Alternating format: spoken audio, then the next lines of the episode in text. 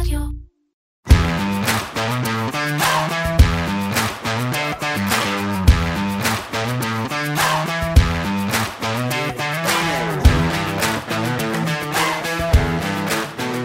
שלום וברוכים הבאים לפרק נוסף של פודקאסט מנועי הכסף של כלכליסט עם הכלכלן והאסטרטג הראשי של פסגות אורי גרינפלד, אנה נורי. אהלן שי.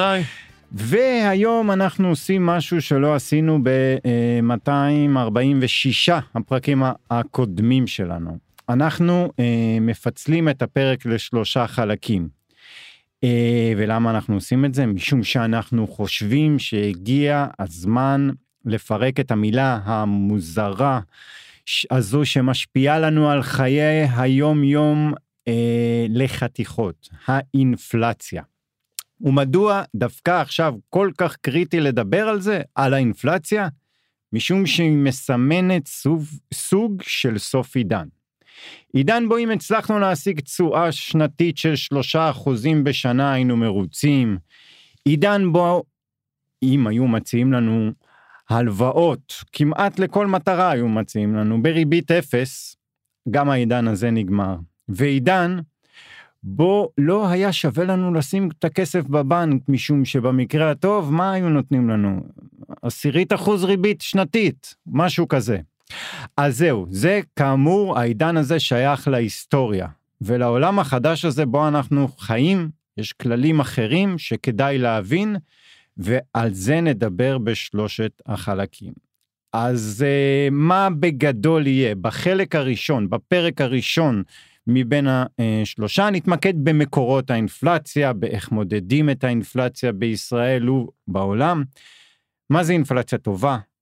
מה זה אינפלציה רעה? Uh, uh, הפסיכולוגיה מאחורי המחירים שעולים וגם על ההשפעות ההרסניות שיש לאינפלציה על החברה שלנו. בפרק השני אנחנו אה, נארח את אה, פרופסור עמנואל אה, טרכטנברג, אה, מהכלכלנים הבכירים אה, והמבריקים שיש לנו בישראל, ונקבל אה, ממנו אה, את החוויות שלו ואת התובנות מהמשברים שהיו גם בישראל וגם בעולם. והפרק השלישי יוקדש יותר לעתיד, למה יהיה משנ... משינוי תמהיל ההשקעות שלכם ושל כולם בתיק ההשקעות ובפנסיה ועד הכניסה של המטבעות הדיגיטליים. טוב, אז, אז ולפני כל זה, רק נציין שהפרק מוקלט, אנחנו היום עשרה ימים בעצם לפני שידור הפרק, וזאת מכיוון שאנחנו יוצאים לחופשה של ארבעה שבועות באמצע חודש יוני, וזה החלטנו, מה, איך תגדיר את זה אורי? לפנק. לפנק. רק נקווה שעד שהפרק ישודר, האינפלציה לא תיעלם לנו מהחיים. תן לי... או שנקווה שכן, אתה יודע מה? בוא נקווה אתה שכן. יודע מה? כן, בדיוק, אני מוכן לספוג את, כן, ה... הבושה. את הבושה הזאת.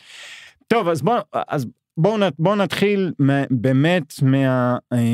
בואו נתחיל מהבסיס. איך מודדים אינפלציה אה, בישראל ובעולם? איך זה עובד? למה?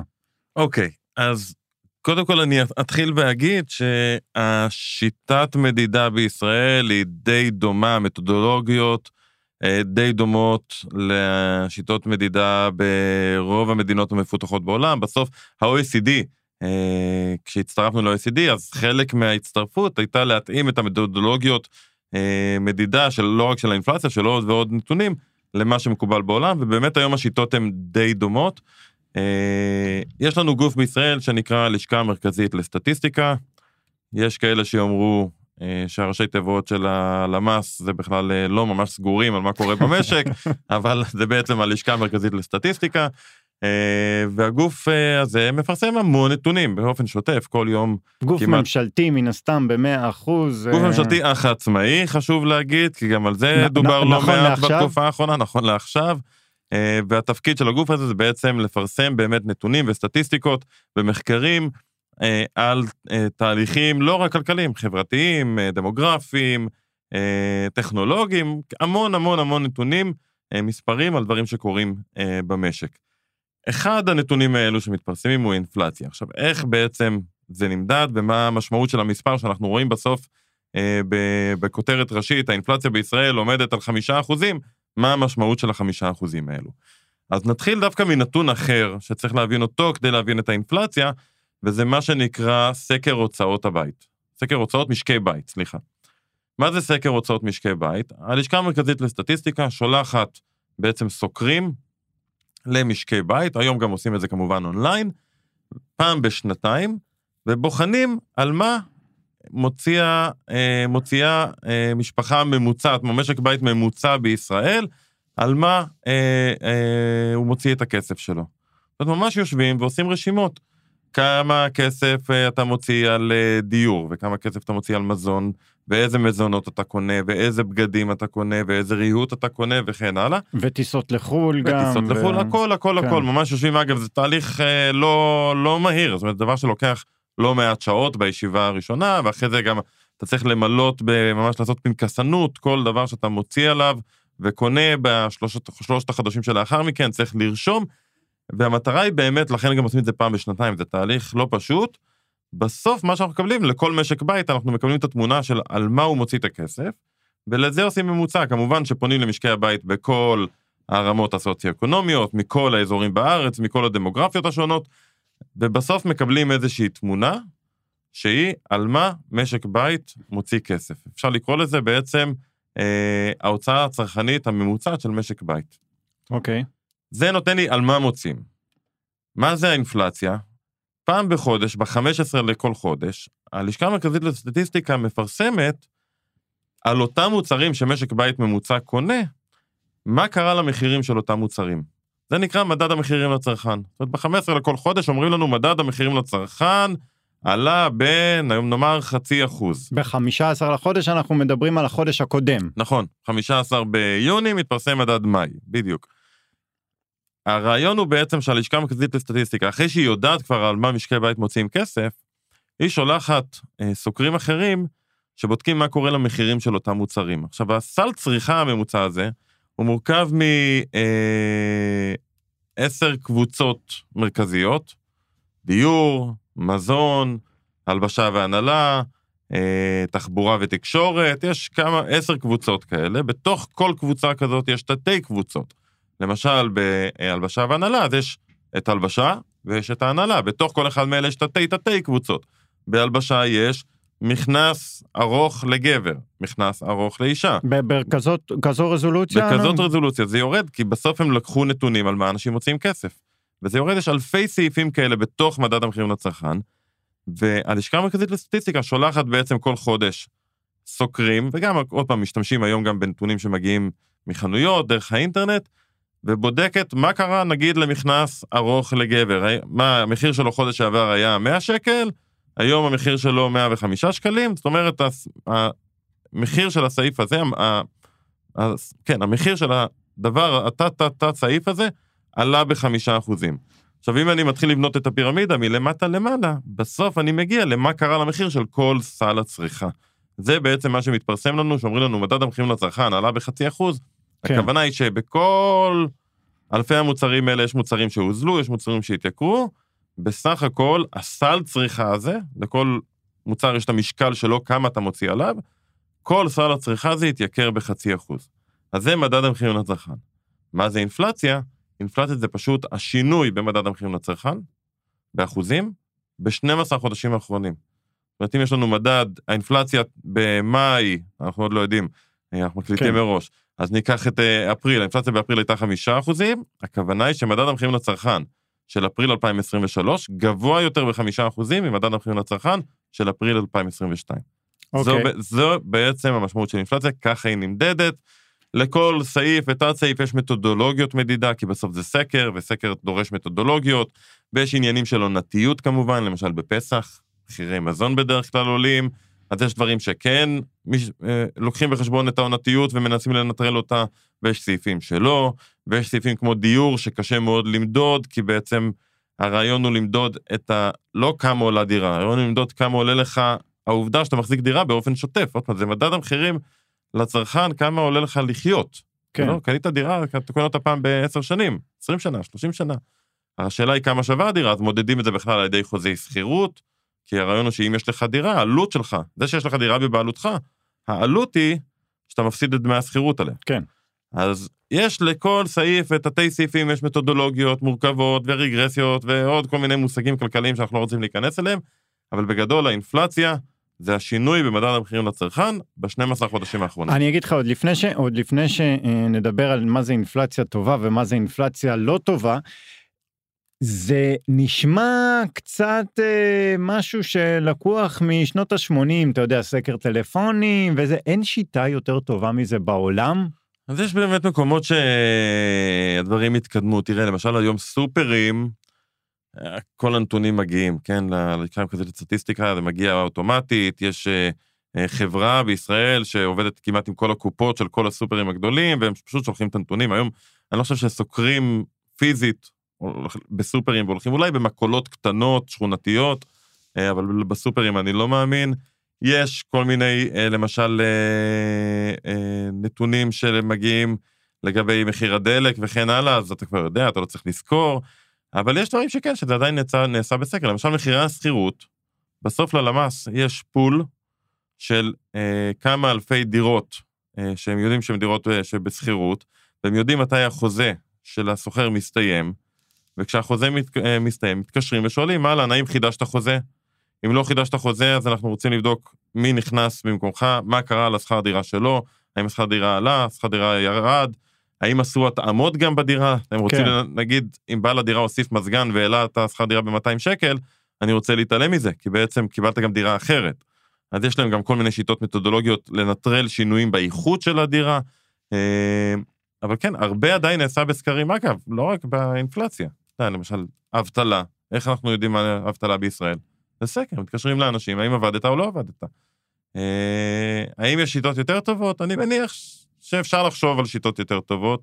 אני בטוח שבלמ"ס גם אה, מההיכרות אישית שלי בשנים אה, שאני בתחום הזה, ולא פעם ולא פעמיים, הם עשו כנסים והסברים, והם גם לפעמים רוצים להראות איך הם עושים את החישובים ולמה. אה, זה גוף יחסית כגוף ממשלתי שכן אה, מפרסם, ויש המון, היו תקופות, במיוחד שמחירי הדירות עולים שיש עליהם המון ביקורת, שזה לא באמת מייצג את מה כן. שקורה, והאוצר מפרסם מחירי דירות, והם מפרסמים מחירי דירות, וזה לא מראה אותם מספרים, ותמיד הם אמרו, ככה אנחנו מחשבים, זו השיטה, בואו תלמדו, כאילו, ותבינו מה אנחנו עושים. לדעתנו השיטה הטובה ביותר, והם כל הזמן עסוקים גם בלנסות ולשפר מתודולוגיות. כמובן לומדים ממקומות אחרים בעולם, מקומות אחרים בעולם לומדים מפה. בסוף אני מניח, אתה יודע, שכן מנסים לעשות את הכי טוב, אבל יש דברים שאתה צריך לבדוק, וללכת, לקטט רגליים, וללכת לחנויות, אתה גם רוצה לדעת שאלה באמת המחירים. תראה, דוגמה אחת. תלך ל... אה, תיקח נתונים מאיזושהי חנות, אה, שיגידו לך שמחירי הגרביים ירדו ב-20%. זו דוגמה פעם, אני זוכר שמישהו בלמ"ס הסביר לי. הם רוצים כל ירידות מחירים כל מבצע, הם צריכים לקבל החלטה האם להכניס את זה או לא להכניס את זה. כי יש מבצעים שהם אמיתיים, ויש מבצעים שהם פשוט להיפטר מסחורה. כן. אז הם אומרים שממש אם הסוקר הולך לחנות והוא רואה שמחירי הגרביים שירדו ב-30 אחוז זה בעצם ערימת גרביים ליד הקופה, שאף אחד לא הולך לקחת אותם כי הם בצבע ורוד זועק אה, או משהו כזה, כן. אה, אז הם לא יכניסו את זה לחישוב. כי מבחינתם זה לא שבאמת מחירי הגרביים ירדו, פשוט אה, החנות או הרשת נתקעה עם סטוק שלא קונים אותה, ולכן סך כל מחיר הגרביים לא באמת ירד, אלא רק חלק מאוד. אז הם כן, אני חושב שכן נדרשת פה איזושהי חשיבה, וטוב שעושים אותה, כי אחרת הרצון הוא להביא באמת את הנתונים להיות עד כמה שקרובים למציאות. אם היית יודע את כל הנתונים, אז לא היה צריך לעשות סקרים. כשאתה עושה סקר, אתה רוצה שהוא יהיה כמה שיותר קרוב למציאות, ופה באמת נדרשת חשיבה. כן, אז, אז בוא, בוא נדבר באמת על, ה, על טיפה על מושגים, ויש דבר כזה אינפלציה טובה, נכון? חשוב, ואינפלציה לא טובה, אינפלציה לא טובה, אני חושב שזה די ברור, אנחנו חיים היום בעולם של אינפלציה לא טובה, אה, בטח בעולם, אבל גם בישראל. אה, כן, אני חושב שאפילו יש שני סוגים של אינפלציה לא טובה, והשני, אנחנו, אני חושב שגם נרחיב עליו, בעיקר בעניין של ציפיות. אה, בואו נגיד קודם כל מה זה, מה נחשבת אינפלציה טובה. היום בעולם מקובל לומר שאינפלציה של סביב ה-2% היא אינפלציה בריאה. עכשיו עולה השאלה, למה? למה בכלל טוב שיש אינפלציה? כן. למה, למה שאני רוצה שהמחירים יעלו? והתשובה היא, האמת, אה, די פשוטה אם חושבים עליה. העולם, או הכלכלה שלנו, הרי תמיד צומחת. היא צומחת משני גורמים. גורם אחד זה גידול באוכלוסייה. כן. תחשוב שאתה בעל חנות, האוכלוסייה כל הזמן גדלה, אז כביכול המכירות שלך אמורות לגדול ב-2% בשנה, אם האוכלוסייה גדלה ב-2% בשנה. אוקיי. נגיד שאתה חנות מייצגת כזו. אז יש לך קודם כל גידול טבעי של אוכלוסייה שבעצם מייצרת צמיחה. יש לך גם שיפורים טכנולוגיים ותהליכי התייעלות, שעל כל אה, בעצם אזרח או על כל עובד, אתה מצליח לייצר יותר, ואז יש לך בעצם צמיחה טבעית של הכלכלה, שאם רוצים לעשות אותה בחישוב הכי פשוט, זה הגידול באוכלוסייה או הגידול בכוח עבודה, פלוס הגידול בפריון לכל עובד. עכשיו, אם, הצמיח, אם המשק שלך צומח, נגיד המשק שלך צומח בשלושה אחוזים, ההכנסות שלך, עוד פעם, כבעל חנות, הרי גדלו, נכון? כן. אז אתה יכול להעלות שכר לאנשים, כן. לעובדים שלך. אם אתה מעלה שכר לאנשים, אז יש להם בעצם עכשיו כוח קנייה יותר גדול. ואז אם יש אינפלציה ומחירים עולים, אבל ברמה כזו שהיא לא שוחקת לך את העלייה בשכר, אז זה בסדר וזה טבעי. כי אתה רואה שיש לך יותר מכירות, אתה תרצה להעלות מחירים. אז יש פה בסוף איזשהו תהליך של עליית מחירים, כל עוד היא בשליטה וכל עוד היא אה, סבירה, היא מצליחה לייצר, היא עוזרת בעצם לפעילות הכלכלית להמשיך להתגלגל.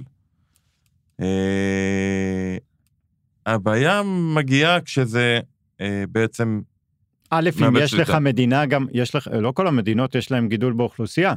נכון? ככל שהגידול באוכלוסייה נמוך יותר, כך גם בדרך כלל האינפלציה הטבעית תהיה נמוכה יותר. תסתכל על יפן, ששם יש לנו בכלל קיטון באוכלוסייה, תסתכל על יפן ב-20 שנה האחרונות, הם תמיד היו באינפלציה משמעותית יותר נמוכה מבכל העולם. כן. למרות שהריבית הייתה אפסית, ולמרות שהממשלה הז- הזרימה המון המון כסף במשך שנים, עדיין לא נוצרה שם אינפלציה, ואחת הסיבות העיקריות זה באמת העניין של אה, הדמוגרפיה. יש עוד כמה סיבות ביפן ספציפית. אירופה זו עוד דוגמה טובה שהאינפלציה שם בדרך כלל הייתה עד האפיזודה האחרונה יותר נמוכה בגלל הסיפור הדמוגרפי. אה, אז בסוף יש איזושהי אינפלציה שהיא נובעת מהתהליך הטבעי של הצמיחה של הכלכלה. ו... וזה בסדר, עם זה אפשר לחיות.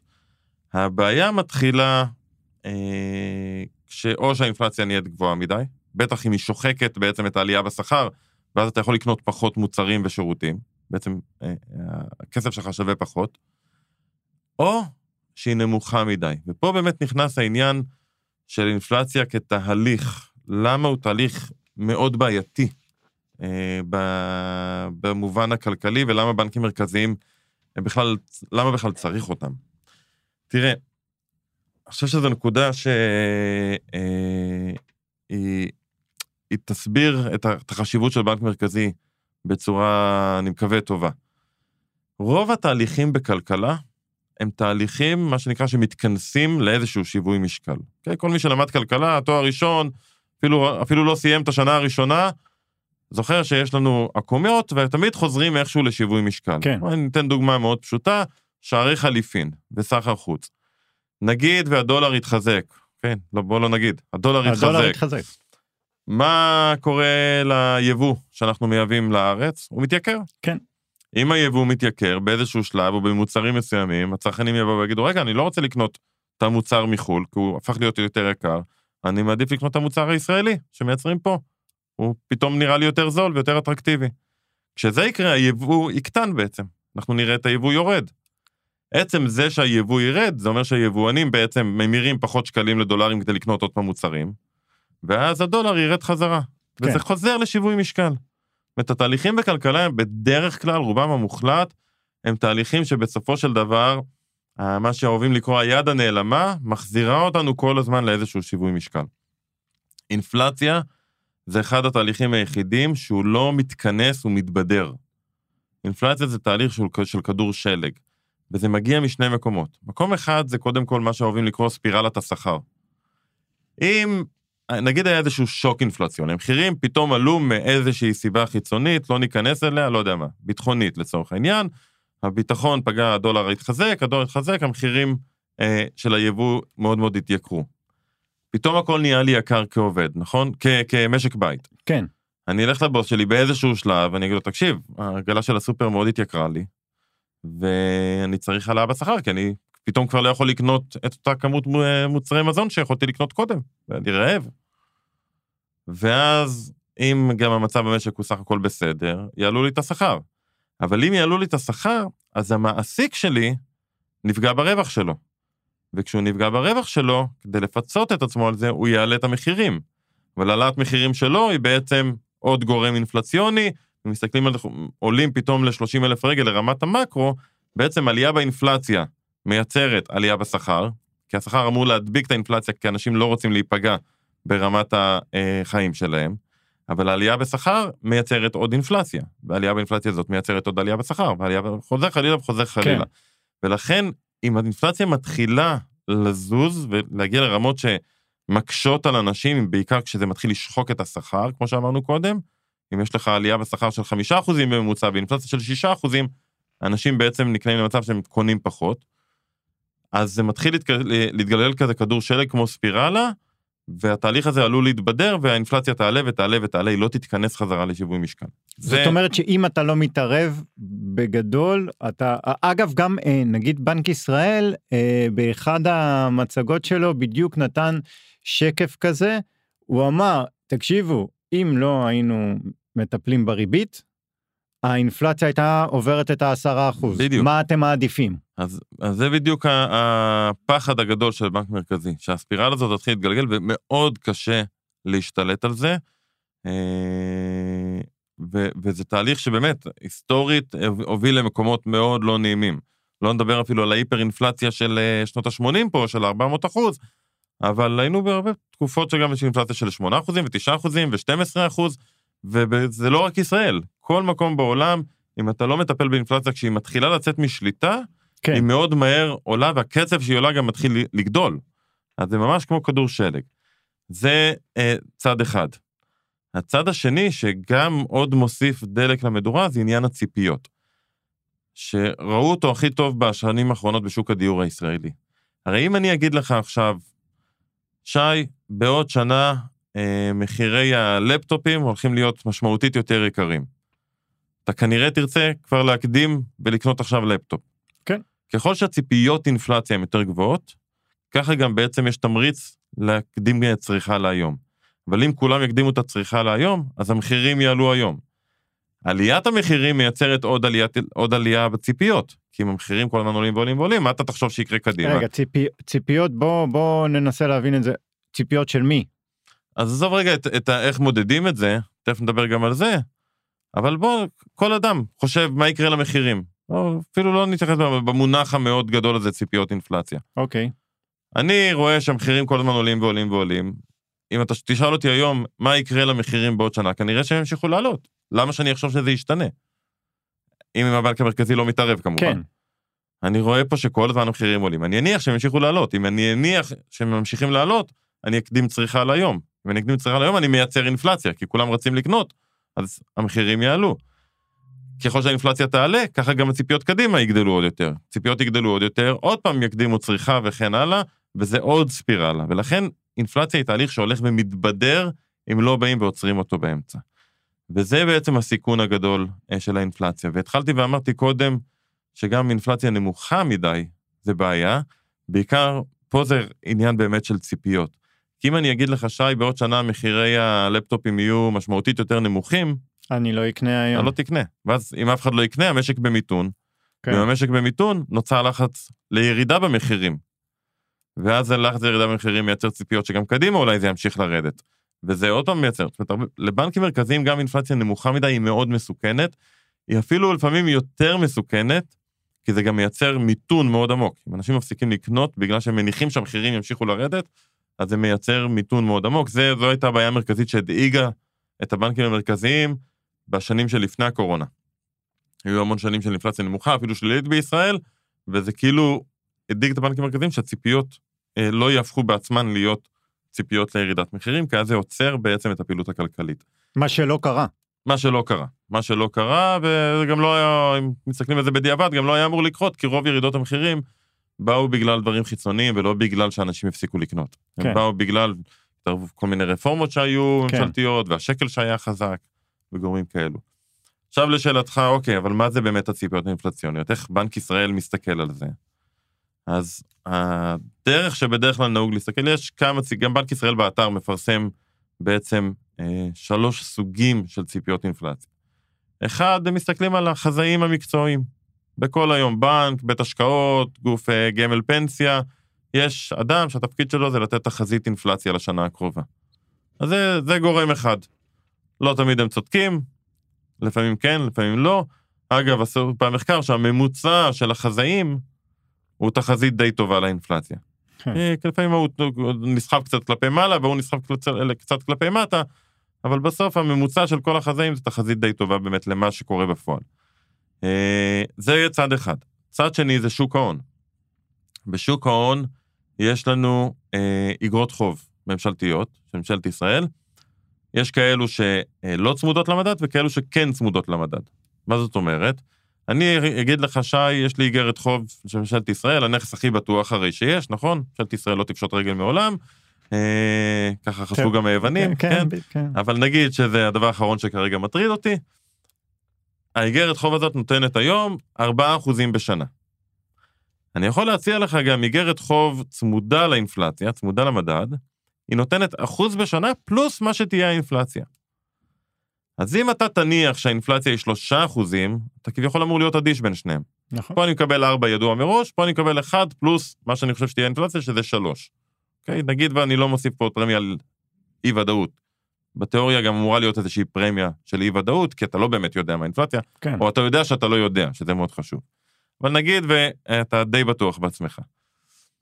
אם אתה תחשוב שהאינפלציה בשנה הקרובה הולכת להיות 4 אחוזים, אתה תעדיף לקנות את האיגרת חוב שצמודה למדד. בוודאי. לקבל 1 פלוס 4, עדיף מאשר לק- לקבל רק את ה-4 באיגרת חוב שלא צמודה.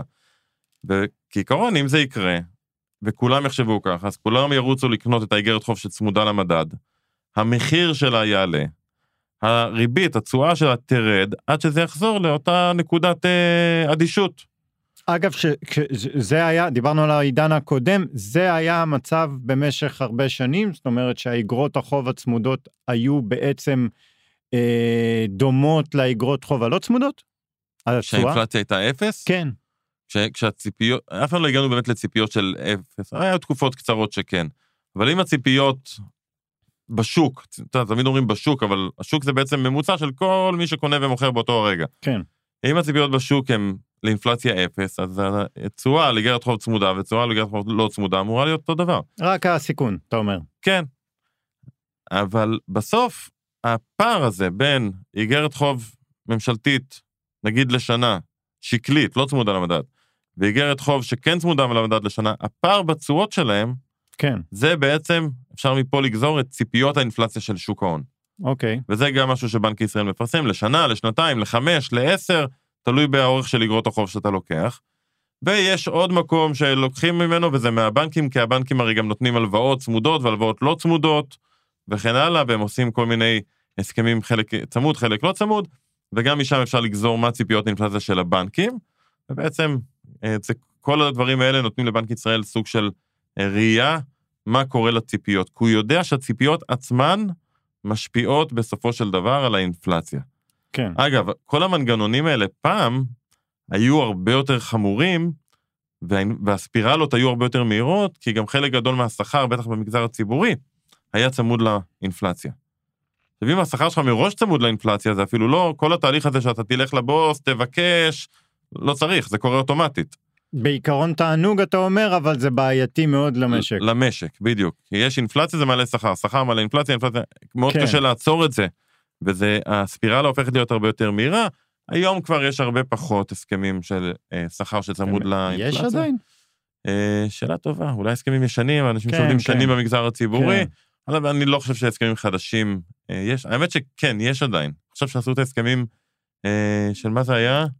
של שוטרים. המורים, ש- אה, של אה, המורים, כן, מה? אז דיברו על זה שצריך להוריד חלק מההצמדות, אז כנראה שיש עדיין.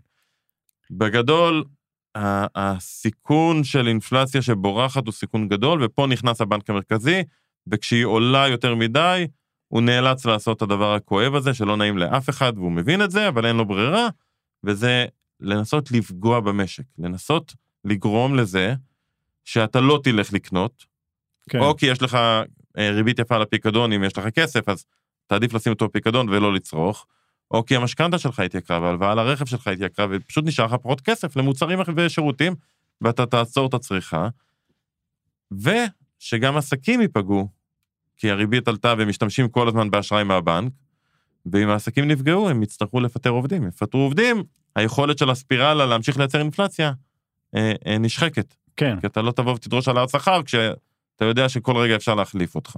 כן. אה, נשאר לנו כמה דקות לחלק הזה בפרק אה, אה, שלנו. חשוב שנדבר על, ה, על ההשפעה של האינפלציה על החברה בעצם. אתה יודע מה, גם עוד פעם יש לי דוגמה מנגיד בנק ישראל שנאם, היה לו כנס אלי הורוביץ והוא נאם שם והוא אמר, הוא נתן דוגמה כדי להדגיש עד כמה זה משפיע וזה תורם לפערים בחברה. כמובן בצד השלילי, הוא אמר, קל יותר לוותר על טיסה לחו"ל מאשר על כיכר לחם. כמובן הוא התייחס למצב אינפלציוני שאנחנו חיים בו. ובוא, זה ברור הרי שיותר קל לוותר, למה בכל זאת האינפלציה מרחיבה את הפערים? תראה, זה, זה עכשיו נובע משתי סיבות. סיבה ראשונה היא שבטח בתקופה הנוכחית, אבל זה בדרך כלל המצב, האינפלציה מגיעה אה, משירותים ומוצרים אה, שהם אה, בסיסיים יותר. מזון, אנחנו רואים את זה בדיור, אנחנו רואים את זה שכר דירה. אה, אלה המקומות בעצם שהמחירים עולים והם עולים מהר, ואז ככל שאתה במצב סוציו-אקונומי יותר נמוך, אה, בעשירונים התחתונים, החלק של המוצרים האלה מתוך סך הצריכה שלך יותר משמעותי, ולכן גם הפגיעה בעשירונים התחתונים היא יותר חזקה. אה, שוב, לא פגיעה נומינלית, משום שאם לקחתי, אה, אני נניח בעשירון העליון ולקחתי משכנתה גדולה של שני מיליון שקלים לרכישת דירה, איכשהו מישהו נתן לי, בשנה האחרונה יותר מאלפיים שקל אני שילמתי תוספת, זאת אומרת כן, שזה... פה נפגעת מהריבית, לא נפגעת מהאינפלציה. התייחס... שהיא מגיעה ככן, נכון. הוא התייחס לאינפלציה עצמה, לזה שהמחירים עולים, למה זה משפיע יותר על עשירונים תחתונים.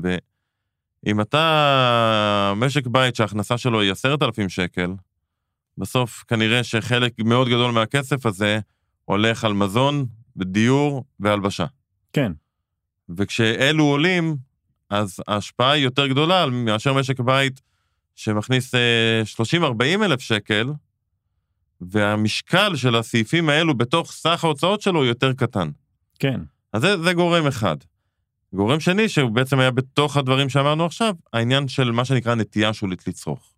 מי שההכנסה שלו נמוכה, בדרך כלל חלק הרבה יותר גדול מההכנסה שלו הולך לצריכה. אני מניח שבעשירונים התחתונים, כל ההכנסה הולכת לצריכה, כמעט ואין חיסכון. כן. חוץ מהחיסכון המנדטורי. זאת אומרת, פנסיה וכן הלאה. ולכן עליית המחירים פוגעת בך יותר, כי זה שוחק לך את ההכנסה הרבה יותר. אם יש לי שכר של 100 אלף שקל בחודש, אז בסדר, אני לא מוציא את כל ה-100 אלף שקל הרי, אני מוציא 30-40 אלף שקל, המחירים עלו אז אני אוציא 35-45 אלף שקל. זה עדיין לא שוחק לי את ההכנסה כמו למי שההכנסה שלו נמוכה.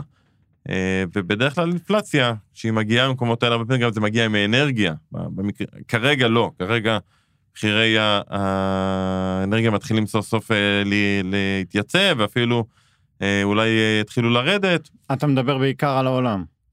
כן, כן. וגם בישראל אני מניח שנראה קצת את ההשפעה, לא כמו בעולם, כי כן, גם לא כן. לא עלה פה כמו שעלה בעולם. וכשזה מגיע עם אנרגיה זה גם מאוד משפיע על השכבות אה, נמוכות יותר. כן, בגלל זה בס... ראינו גם סיוע ב- בעולם, באירופה, למשקי בית. בדיוק, כי בסוף אתה צריך לאכול. אתה לא יכול לחיות בלי, חימום. אתה צריך בית, אתה צריך לאכול, אתה צריך להתלבש, אתה צריך לחמם את, הבית, כן. את הבית, או, או לנסוע ברכב. בסוף כן. אתה צריך לנסוע לעבודה. כן. אה, ולכן ההשפעה על אה, עשירונים תחתונים של, של האינפלציה היא יותר קשה, גם כי חלק יותר גדול מההכנסה הולך להוצאה, מה שנקרא נטייה השולית לצרוך היא יותר גבוהה. כן. והצירונים התחתונים אני מניח שהיא אחד, כאילו 100 אחוז, אה, לפעמים אפילו יותר, יש לא מעט שחיים על אשראי פשוט. עוד. הלוואות או מינוסים. יש אה, גם עסקים, לא רק... אה, כן. כן. ושתיים, הסל צריכה. בדרך כלל, בדרך כלל שיש כזאת אינפלציה שהיא רוחבית וזה, זה פחות במוצרי היוקרה, גם שם זה עולה, אבל עוד פעם, העליות לאורך זמן, כמו שאנחנו רואים פה בארץ, זה המזון והדיור, במקומות האלה, שזה מאוד מקשה. אתה אומר, זו, זו. הבעיה בעצם כן. המרכזית. אוקיי, אה, אז עד כאן החלק הראשון שלנו, של אה, מפרקים את האינפלציה. אה, תודה רבה שהאזנתם. אנחנו נשתמע בשבוע הבא.